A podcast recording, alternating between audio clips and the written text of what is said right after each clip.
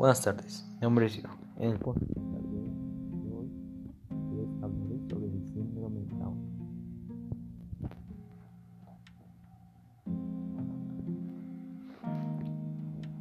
Ojos pequeños, estatura corta, aminosos por relacionarse con los que los, los rodean. Es posible que te hayas topado en algún momento con una persona con estas características. Te preguntarás, ¿quiénes son? ¿Cómo viven? Bueno, quédate y descubre más acerca de estas maravillosas personas. El síndrome de Down fue llamado así en honor a su descubridor Juan Langton, quien en 1866 delimitó las características de las personas que nacían con esta alteración. Sin embargo, jamás pudo definir las causas de esta, no hasta 1958, cuando Jérôme Lejeune, un genetista francés, descubrió la alteración cromosómica del par 21. De ahí se fueron haciendo cada vez más estudios que determinaron los orígenes que conocemos en la actualidad. Estos individuos presentan características tanto físicas como mentales que los diferencian en la población. Físicamente poseen ojos pequeños y rasgados, lengua prominente, cabeza pequeña y cuello corto. Tienden a tener baja estatura y manos muy pequeñas en relación a sus cuerpos. Pese a esto, tienen todas las posibilidades de llevar a cabo actividades físicas de, forma normal. Debido a su complexión, no están exentos de enfermedades de tipo respiratorio y cardíaco, los cuales son los más comunes entre la población.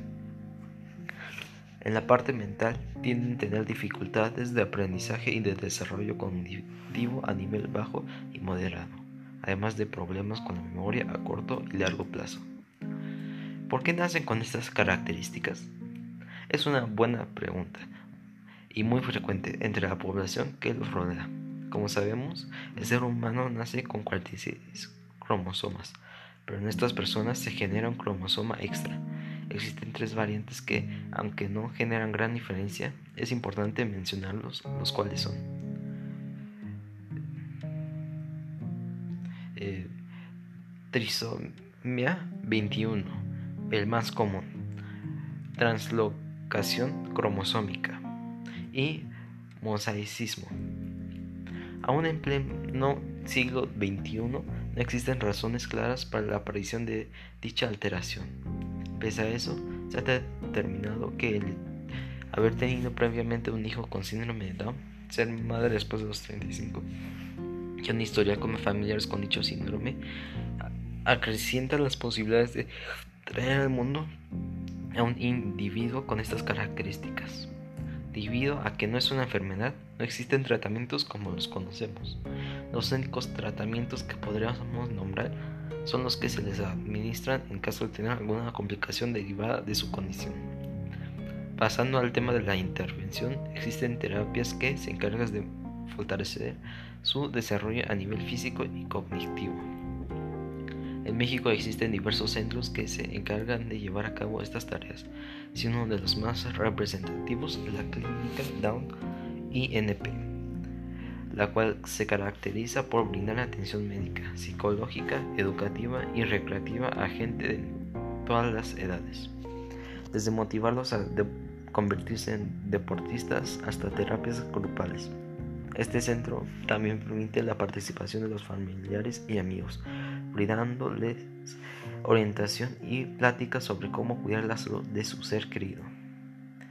Pese al avance que ha, habido con respecto a la salud integral de estos individuos, aún existe una fuerte estigma social hacia ellos.